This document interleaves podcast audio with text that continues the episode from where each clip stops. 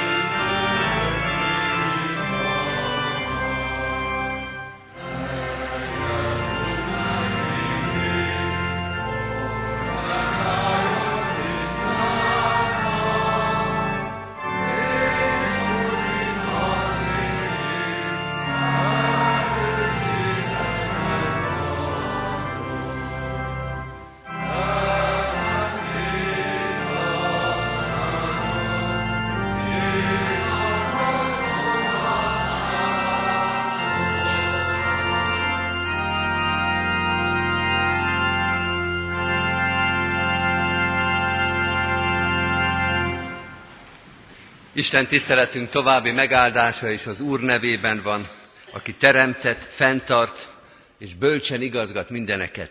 Amen. Hallgassuk meg Isten igéjét, amint szól hozzánk a mai napon az apostolok cselekedeteiről írott könyvből, a hatodik rész első hat verséből a következőképpen. Azokban a napokban pedig, mivel nőtt a tanítványok száma, a görögül beszélő zsidók zúgolódni kezdtek a héberül beszélők ellen, hogy a naponkéti gondoskodásban elhanyagolják a közülük való özvegyasszonyokat. Ekkor összehívta a tizenkettő a tanítványok egész gyülekezetét, és ezt mondták nekik. Nem helyes az, hogy Isten igéjét elhanyagolva mi szolgáljunk az asztaloknál, hanem választatok ki magatok közül testvérek hét férfit, akiről jó bizonyságot tesznek, akik telve vannak lélekkel és bölcsességgel, és őket állítsátok be a munkába mi pedig megmaradunk az imádkozás és az ige szolgálata mellett. Tetszett ez a beszéd az egész gyülekezetnek, és kiválasztották Istvánt, aki hittel és szentlélekkel teljes férfi volt, valamint Fülöpöt, Porokhoroszt, Nikánort, Timont, Parmenászt és Nikolaoszt, az antiókiai prozelitát. Az apostolok elé állították őket, és miután imádkoztak, rájuk tették kezüket. Az Isten igéje pedig terjedt, és nagyon megnövekedett a tanítványok száma Jeruzsálemben, sőt igen sok pap is engedelmeskedett a hitnek. Isten tegye áldottá igények hallgatását, szívünkbe fogadását. Most hajtsuk meg a fejünket, és imádkozzunk. Urunk, hálát adunk neked, hogy igéd és szent lelked vezeti az egyházat, és azon belül a mi gyülekezetünket is.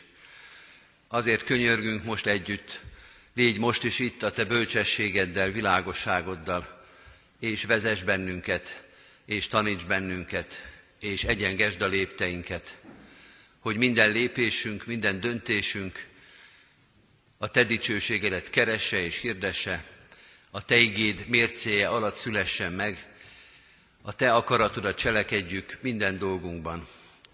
Segíts nekünk, hogy ne csak egyen-egyenként, hanem a közösségünk is, a gyülekezetünk, ez az Isten tiszteleti közösség és az összes közösségünk ebben a városban, ebben a gyülekezetben mind-mind engedelmes tanítványaidnak bizonyuljanak. Mind, minden közösségünknek és minden szívnek az legyen a legfontosabb. Te mit tanítasz? Köszönjük neked, hogy erre számíthatunk. Hogy bármilyen zűrzavaros is a világ, bármilyen bonyolultak és nehezek is a dolgok, biztos lehetünk abban, hogy te nem csak látod azokat, de át is látod, ismered, érted az életünket, a kérdéseinkre tudod a választ, azt is tudod, hogy mik a lényeges kérdések, és mik azok, amelyekkel nem kell foglalkoznunk, amelyeket elengedhetünk magunk mellett, mert rád figyelve a leglényegesebb, a legfontosabb dolgokat megérthetjük. Így kérünk most, presbiter választásra készülve, de életünk minden napján a Te bölcsességed vezessen bennünket. Bánkódunk amiatt, Urunk, szégyeljük magunkat amiatt, hogy olyan sokszor nem így néztünk rád. Nem kerestünk sem a nagy és fontos döntéseknél, sem az életünk hétköznapi döntéseiben. Nem kerestünk téged, nem akartunk tanulni tőled. Nélküled is okosnak, ügyesnek, erősnek, mindent kibírónak gondoltuk magunkat. Segíts megalázkodni előtted. Segíts letenni ezt a gőgöt, ezt az önfejűséget, és mint igazi gyermek, mint igazi tanítvány, alázattal, de teljes reménységgel hallgassunk téged. Hisszük, Urunk, hogy a válaszok nálad vannak. Hisszük, Urunk, hogy nálad már megszületett a döntés. Nem csak életünk nagy és végső kérdéseire, nem csak az üdvösségünkre, hanem életünk minden stációjára, minden feladatára. Ugyanez vonatkozik a gyülekezetünkre is. Hisszük, hogy Te már tudod, mit terveztél számunkra. Add, hogy mi is meglássuk azt, hogy szüntelenül tudakoljunk, hogy ne engedjünk addig, ne lankadjunk addig, amíg ki nem imádkoztuk tőled a te akaratodat, a te tanításodat. Segíts nekünk türelmesnek, álhatatosnak, kíváncsinak, nyitottnak lenni a te igéd előtt. Így kérünk most is, taníts minket Jézus Krisztusért, az egyház uráért, gyülekezetünk uráért kérünk. Amen. Kedves testvérek, igehirdetésre készülve az 500. dicséretünket énekeljük, ez ennek a hónapnak az éneke, most az első verszakot énekeljük, kérjük Isten világosságát életünkre és szolgálatunkra az 500. dicséret első verszakával, Krisztus, ki vagy, nap és világ, minket sötétségbe ne hagyj.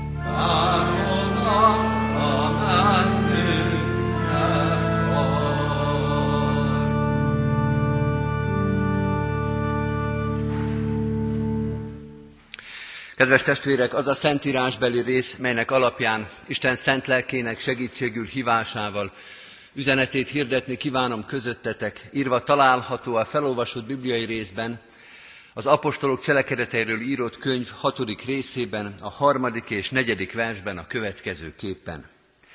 Válasszatok ki magatok közül atyánfiai hét férfit, akiről jó bizonyságot tesznek, akik telve vannak lélekkel és bölcsességgel, és őket állítsuk be ebbe a munkába, mi pedig megmaradunk az imádkozás és az ige szolgálata mellett.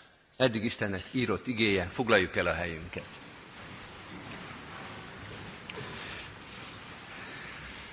Kedves testvérek, az elmúlt vasárnapot egy olyan igehirdetés sorozatot kezdtünk, amely gyülekezetünk legaktuálisabb, legszebb talán a legnehezebb, de mindenképpen az egyik legfelelősség teljesebb döntésében készít fel minket. A presbiter választás, vagy az egyházközségi tisztújítás feladatára készül most a gyülekezetünk, nem csak a miénk, hanem a Magyar Református Egyházban, a magyarországi gyülekezetek valamennyien, hiszen egyszerre van tisztújítás valamennyi egyházközségben. És múltkor is, és most is, és ha Isten engedi és élünk, akkor a következő igehirdetésekben is olyan bibliai textusokat keresünk, amelyek ebben a kérdésben eligazíthatnak bennünket, és a sok általános emberi bölcsesség között, vagy a fölött azt a bölcsességet, azt az okosságot, azokat a tanításokat mutatják meg, ahol és amelyekben a Szentírás tanít minket erre a döntésre eljutni, illetve a Szentírás mutatja meg azokat a szempontokat, ami alapján ezt a feladatunkat elvégezhetjük. A múlt héten, héten olvasott ige talán kronológiailag a legelső olyan helyzet, amikor a Szentírásban Isten népe szolgatársakat választ, ez a kettő Mózesben van leírva, amikor Mózes mellé, Mózes, tehát saját maga mellé bírákat választ, akik a nép ügyében bíráskodnak. A mai példa az nem a legelső példa, hiszen már az új szövetségben vagyunk, hanem talán így szabad mondani, a legismertebb példa arra, hogy a Szentírásban hogyan választ Isten népe szolgatársakat. Ez az Abcsel, apostolok cselekedetéről írott könyv hatodik részében van leírva. Rögtön az elején, amikor a diakónusokat választják, a szeretett szolgálatban szolgáló gyülekezeti munkatársakat. Ez nem presbiter választás, hanem mondjuk így, hogy diakónusoknak a választása, akik az asztal körül szolgálnak, így is nevezi őket ez az ige, de általános tanulságokat mutat, és általános dolgokat mond el arról, hogy hogyan választja ki a szolgálatra a gyülekezet a megfelelő embert. Kiinduló pontként itt is, ebben a történetben is ugyanazt látjuk, mint a múlt heti, az Ószövetségi történetben, tudnélik a túlterheléssel küzdenek a gyülekezetben forgolódok. Ott Mózes volt az, aki egyedül végezte a bíráskodás szolgálatát, de ez nagyon megterhelő volt neki is és a népnek is, és ezért meg kellett osztani a feladatot. Itt pedig az apostolok, értsük alatta alapvetően a tanítványokat, Jézusnak a közvetlen tanítványait, ők végeznek minden szolgálatot, és ezért, hogy ne terhelje meg ez a gyülekezetet, illetve ne maradjanak el szolgálatok, mert itt erről van szó, ezért feladat megosztásban kell gondolkodni. Másokat is be kell kapcsolni a szolgálatba. Ami új dolog ebben a mostani történetben az előzőhöz képest, hogy az Ószövetségi történetben azt láttuk, hogy ugyanarra a szolgálatra iktatnak be több embert, bíráskodás, Isten akaratának a közvetítése az ember hétköznapi dolgaiban. Ezt végezte egyedül Mózes, és a választás után, a döntés után majd többen végzik ugyanezt a szolgálatot. Itt pedig már azt is látjuk, talán itt szabad mondani, hogy specializálódnak a gyülekezeti munkások, és az lesz a döntésnek az eredménye, hogy az apostolok megmaradnak az ige szolgálatában és az imádságban, ez lesz az ő szolgálatuk, és egy másik, szintén fontos szolgálatot, foglaljuk így össze, hogy a diakónia, a szeretett szolgálatát pedig mások fogják végezni. Több szolgatás, többféle szolgálatban, specializálódnak. Ki ezt, ki azt fogja végezni. Ma egy olyan történetet olvasunk, ahol sokkal inkább a saját gyülekezetünkre, vagy a gyülekezeti helyzetünkre ismerhetünk, mert ez a szolgálat megosztás és a specializálódás a mai egyházat nagyon erősen jellemzi. És a mi gyülekezetünket meg különösen, úgy is mondhatjuk, hogy a kecskeméti gyülekezet egy magasan specializálódott gyülekezet, sok szolgatás van, és sokféle szolgálatot végeznek, sokféle külön-külön szolgálatból áll össze a gyülekezetnek az egésze, és ezek a szolgálatok speciális elhívást, speciális képzettséget és gyakorlatot igényel. Fordítva is mondhatjuk, senki sincs közöttünk olyan, aki mindent végezne, aki minden szolgálatban benne lenne, hanem a saját területén vitézkedik ebben a küzdelemben. Ezzel a fülgel hallgassuk tehát a Jeruzsálemi ősgyülekezetnek a példáját, mert itt erről van szó, az első keresztény gyülekezetről, hogyan választották ki szolgálatra Jeruzsálembe azokat, akiket ez a szolgálat megragadott, vagy akiknek a szolgálatára ott Jeruzsálemben szükség volt. Az első dolog, amit ez a történet megtanít nekünk, és ez egy általános érvényű tanítás lehet, így hangzik. A gyülekezet szolgálatára a Jeruzsálemi ősgyülekezet a saját soraiból választott ki szolgatásokat. A saját soraiból. Azt mondják az apostolok, választatok ki magatok közül, atyám fiai hét férfit, akikről jó bizonyságot tesznek, akik telve vannak lélekkel és bölcsességgel. Magatok közül, akik telve vannak lélekkel és bölcsességgel. Most olvassuk, olvastuk a példabeszédek könyvébe azt az általános megállapítást, hogy a Bibliában a bölcsesség az nem szaktudást jelent, nem információ többséget jelent, hanem Isten félelmet jelent. Hanem az Istennel való közösséget jelenti. Tehát olyanokat választatok ki magatok közül a gyülekezet szolgálatára, akik közöttetek vannak, és telve vannak lélekkel és Istenfélelemmel. Nyilván más feltételnek is meg kell felelni. Itt konkrétan arról van szó, hogy idősek között kell szolgálni. De az első dolog, a legfontosabb, amit ide is írnak, lélekkel és Isten félelemmel telt embereket keresünk. Hiszen ők fogják képviselni a gyülekezetet, a gyülekezetben megjelenő Krisztust ők fogják képviselni azok felé, akik szolgálnak, és azok felé is, akik ezt a szolgálatot látják. Tehát magyarul az első, könnyű volt a jeruzsálemieknek, az első gyülekezet első szempontja ez volt. Gyülekezeti szolgálatra csak élő hitű, lélekkel megtelt embereket kell és szabad megválasztani. Mondhatták volna, hogy de hiszen nem ige hirdetőket választunk.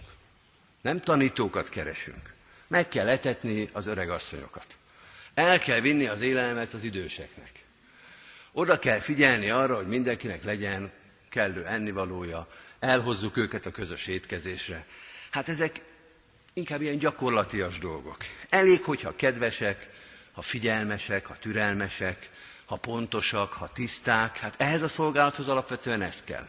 És tényleg kell ez, de a Jeruzsálemi ősgyülekezet mégis azt mondta, a gyülekezeti szolgálatban a hívők a lélekkel és istenfélelemmel megteltek közül választunk. Kedves testvérek, presbiter választás idején ez mindig nagy kérdés. Kik közül tudunk választani?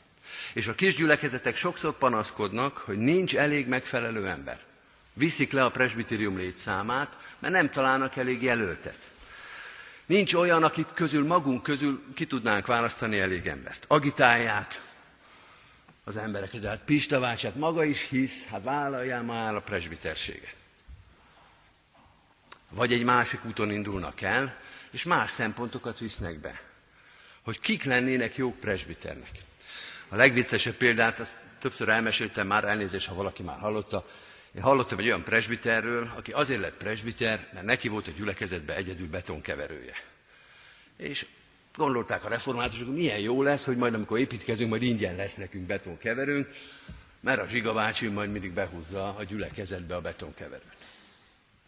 Hát kedves testvérek, a Jeruzsálem keresztények nem a betonkeverőt keresték, hanem a lélek és az Isten félelem közösségét. És azt mondta, azok közül választunk, akik ebben jeleskednek. És meg is találták őket, és meg is találták mind a hetet, és olvassuk is a nevüket itt a Szentírásban. A második dolog, amit leír ez a történet, és amire tanít, hogy a gyülekezet választ. Nem Mózes, mint az előző történetben, ott úgy van, hogy Mózes jelöli ki a társakat, akik majd bíráskodni fognak. Itt azt olvassuk. Választatok, többes szám, ki magatok közül. Ti választatok ki, akikről jó bizonyságot tesznek. Tudnélik a gyülekezet tagjai. Akiket a gyülekezet úgy ismert meg, hogy ők jók lesznek ebben a szolgálatban.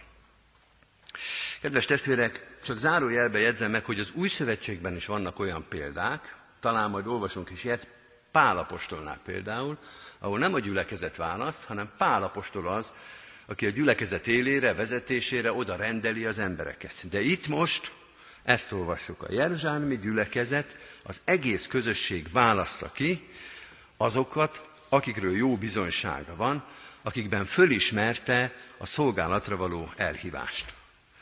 Vajon könnyű volt-e kiválasztani a hét diakónust? Matematikai, matematikailag biztos könnyű volt, mert a Jeruzsálemi gyülekezet az egy nagy közösség volt. Nehéz pontos számokat tudni erről, de az apostolok cselekedetéről írott könyv második részében azt olvassuk, hogy több mint három ezer ember megtért Péternek a prédikálására. Meg azt olvassuk többször is ebben a fejezetben, és az elején is, meg a végén, hogy folyamatosan nőtt a tanítványok száma.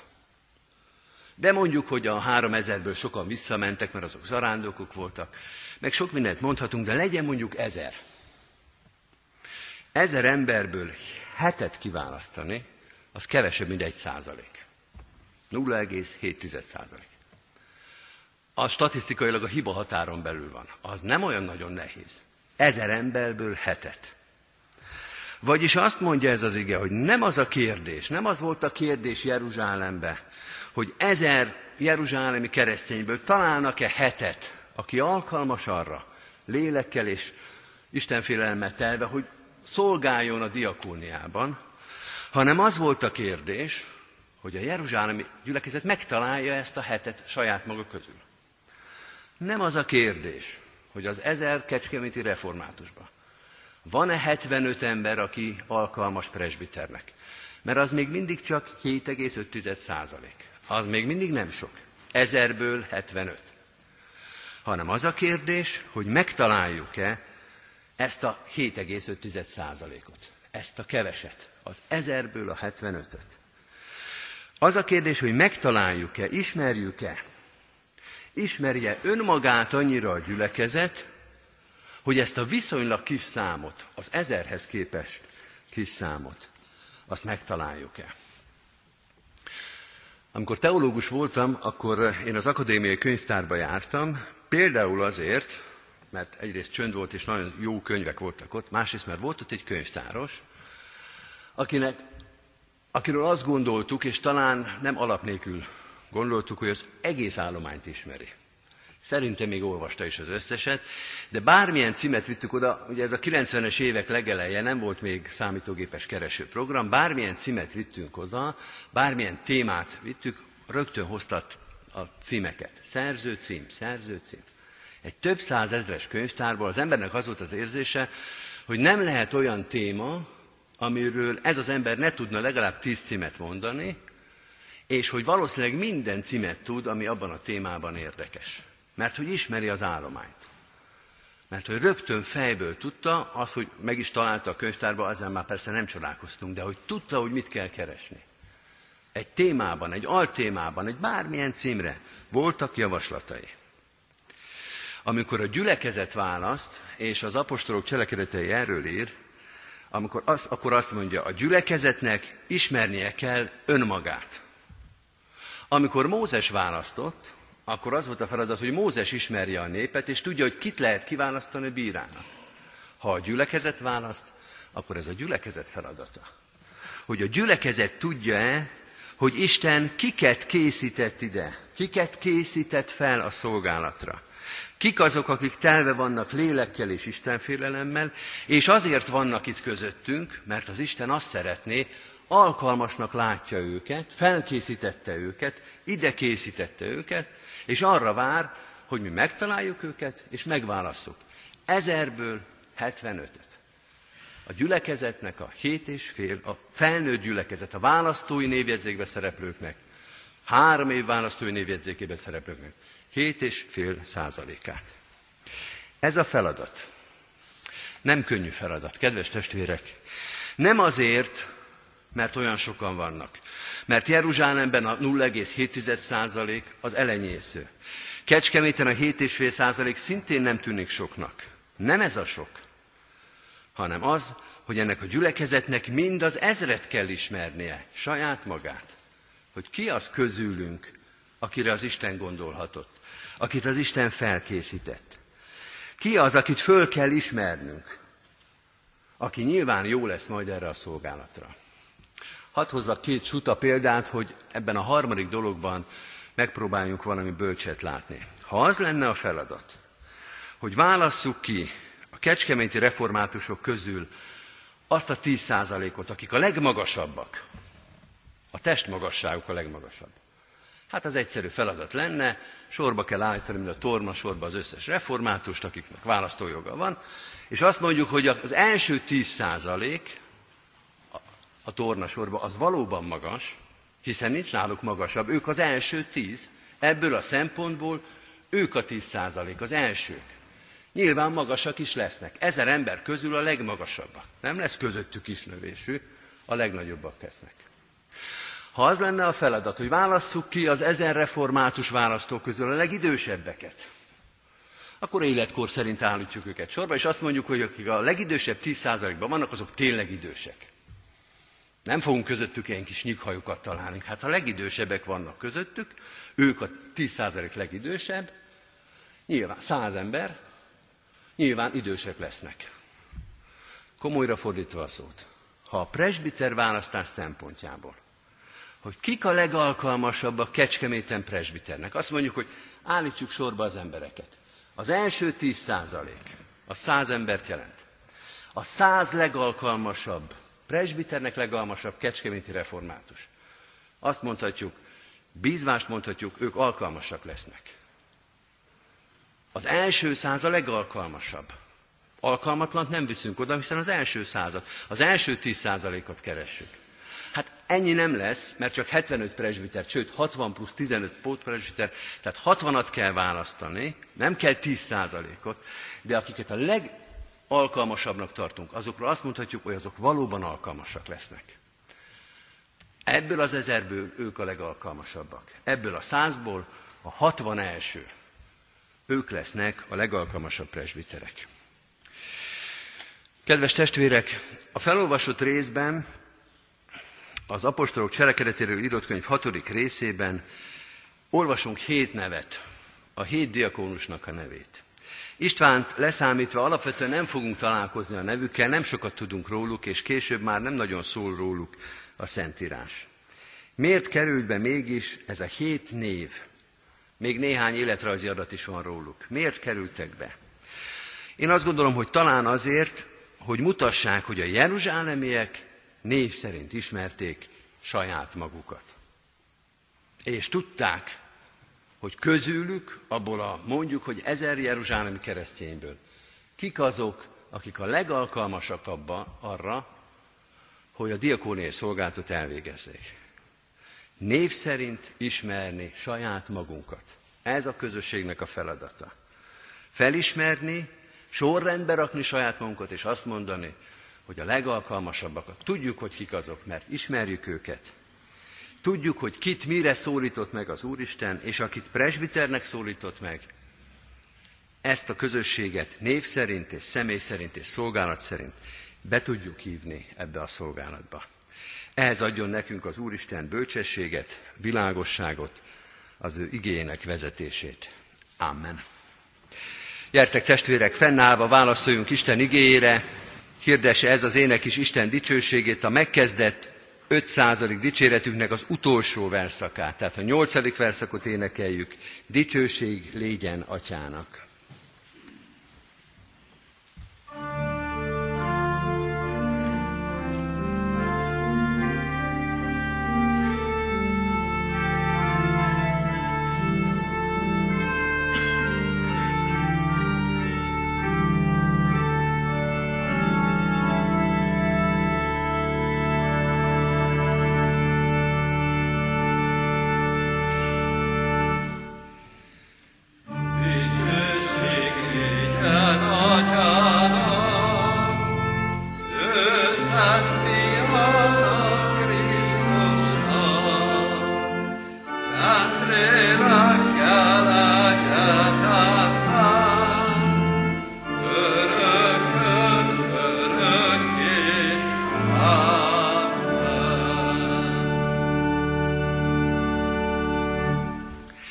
Helyünket elfoglalva, hajtsuk meg a fejünket és imádkozzunk.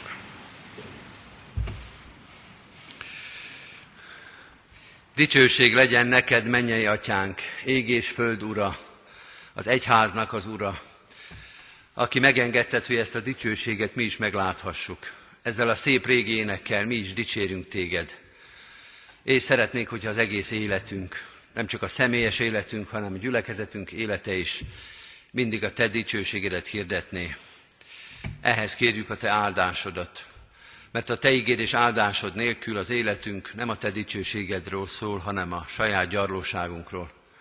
Köszönjük, hogy nem kell itt megállnunk, nem kell ebbe belefulladnunk, belesüllyednünk az emberi gyengeségekbe, gyarlóságokba, hanem meglátszódhat rajtunk, hogy Te hozzád tartozunk, hogy Te szólítottál meg minket, hogy Te hívtál el az üdvösségre, és Te hívtál el a szolgálatra is. Ebben kérjük a Te világosságodat.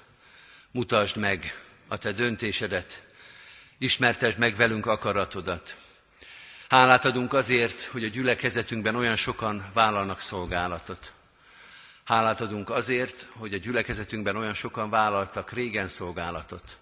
Az előttünk járók hűségét, hitét és szolgálatát köszönjük meg, most is, amikor a jövőre gondolunk. Mert az ő hitük irányított, az ő hitük tanított, rajtuk keresztül mutattál nekünk példát szolgálatból, hűségből, ragaszkodásból. Köszönjük a hitüknek a gyümölcseit, azokat, amiket talán mi arathatunk le. És köszönjük a hűségedet, amely tovább viszi az ő szolgálatukat a jelenen keresztül a jövő felé. Urunk, mutasd meg nekünk, milyen jövőt szánsz a gyülekezetünknek. Kikre bízod ennek a gyülekezetnek a szolgálatát? Kiket állítottál ide, készítettél fel, hívtál el erre a szolgálatra? Add, hogy legyünk nagyon figyelmesek, hogy oda tudjunk figyelni a Te akaratodra, útmutatásodra, hogy átvizsgáljunk mindent és mindenkit, akiben a Te elhívásodat, szolgálatra való elkötelezésedet felismerhetjük. Így könyörgünk, adj bölcsességet a gyülekezetnek. Te vezess bennünket, Te adj békességet, engedelmességet, alázatot ebben a szolgálatban. Mint ahogy minden szolgálatunkat hozzád visszük, a Te lelkedből, a Te erődből, a Te vezetésedből eredeztetjük. Tőled kaptuk a szolgálatot, és neked köszönjük azt meg.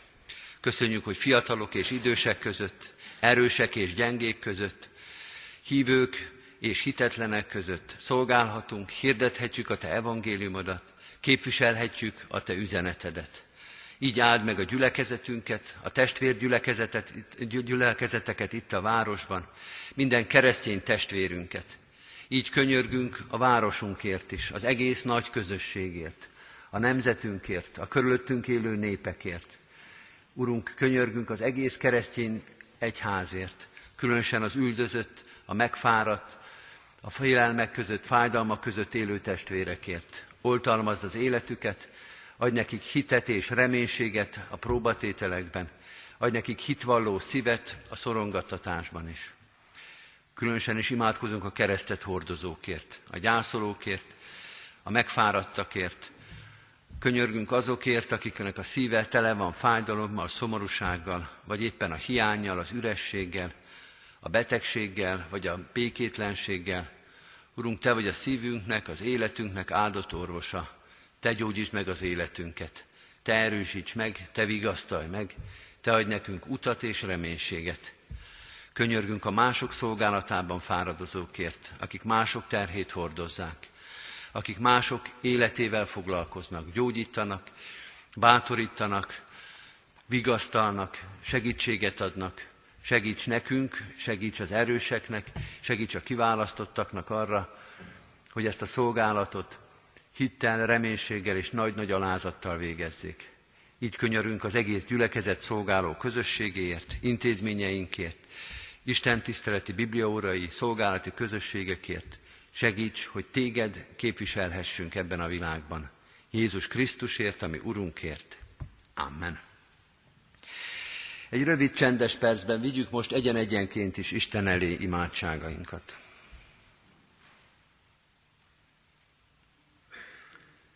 Amen.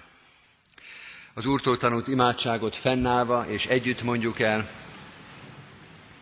mi atyánk, aki a mennyekben vagy, szenteltessék meg a te neved. Jöjjön el a te országod. Legyen meg a te akaratod, amint a mennyben, úgy a földön is. Mindennapi kenyerünket add meg nékünk ma, és bocsásd meg védkeinket, miképpen mi is megbocsátunk az ellenünk védkezőknek. És ne vigy minket kísértésbe, de szabadíts meg a gonosztól, mert tiéd az ország, a hatalom és a dicsőség, mind örökké. Amen. Hirdetem az adakozás, testvérek, hálával áldozatok az Úrnak, és teljesítsétek a felségesnek tett fogadásitokat. Mindezek után Istennek népe, az Úr Jézus Krisztusnak kegyelme, Istennek, ami atyánknak szeretete, és a Szentlélek Isten közössége legyen, és maradjon minnyájunkkal. Amen. Kedves testvérek, hadd szóljak külön a presbiteri tisztújításról, egyházközségi tisztújításról is. Az egyházközség tisztújítása a presbitérium tisztújítását jelenti. A presbitérium az egyházközség vezető és döntéshozó testülete. A jelenlegi testület mandátuma 2017. december 31-ével lejár. Ezen az őszön tehát tisztújításra kerül sor, melynek során hat évre választunk presbitereket, gondnokokat és főgondnokot. Az első lépés a javaslattétel. A tisztségre bárki tehet javaslatot, ezeket a javaslatokat a választási bizottság tagjainak kell eljuttatni. A választási bizottság tagjai dr. Dömöter Endre, Ferenci Józsefné, Józsa Anikó, dr. Keresztesiné Baranyi Zita, Szabó Zsuzsanna, Kuti József és Varga Nándor. A javaslattétel végső határideje szeptember 24-e vasárnap. A második lépés személyes beszélgetés a javasolt személyekkel. A választási bizottság a javasolt személyekkel, miután ellenőrizte, hogy azok megfelelnek-e a törvényes feltételeknek, megbeszélést folytat, és tisztázza, hogy vállalják-e a jelölést. A harmadik lépés, a választási bizottság javaslatot tesz a presbitériumnak a jelöltek személyére. A választási bizottság összeállítja azoknak a listáját, akiket a gyülekezeti tagok presbiternek, gondnoknak vagy főgondnoknak javasoltak, akik megfelelnek a megválasztás feltételeinek, és akik nyilatkoztak is arról, hogy a jelöltséget elvállalják. Ezt a listát a választási bizottság a presbitériumnak adja át. Negyedik lépés, a presbitérium összeállítja a jelölt listát. A hivatalos jelölt listát a presbitérium állítja össze és zárja le, ennek az időpontja szeptember 27-e a presbiteri gyűlés. Az ötödik lépés a választás. A presbitérium által összeállított jelöltlista nevei kerülnek fel a szavazó cédulára, amelyen az egyházközség egyházközségi közgyűlés tagjai, vagyis akiknek a neve szerepel a 2017. évi választói névjegyzékben, titkos szavazással döntenek arról, hogy kikkel alakul meg 2018. január 1 -e után az új presbitérium. A választás napja október 29, vasárnap, a 9 órai istentisztelet, illetve az ezt követő egyházközségi közgyűlés, helyszíne pedig itt a templomban lesz. Ezen a vasárnapon csak a templomban tartunk istentiszteletet. Az új presbitérium szolgálata 2018. január 1-ével kezdődik meg. Ebben az ügyben a presbiter testvérek névre szóló levelet is találnak itt a lelkészi kiáratonál. Kérem, hogy vegyék ezt át. Még egyszer összefoglalva, akinek javaslata van presbiteri gondnoki vagy főgondnoki tisztségre, kérem, hogy keresse a választási bizottság tagjait, akiknek a névsora a hirdető lapon is szerepel. Az Úr Jézus Krisztus legyen gyülekezetünk őriző pásztora. Záró énekünket keressük meg testvérek, ez a 397. dicséretünk. Énekeljük végig ezt az éneket, 397. dicséretünk. Ó, Sion, ébredj, töltsd be küldetésed! thank you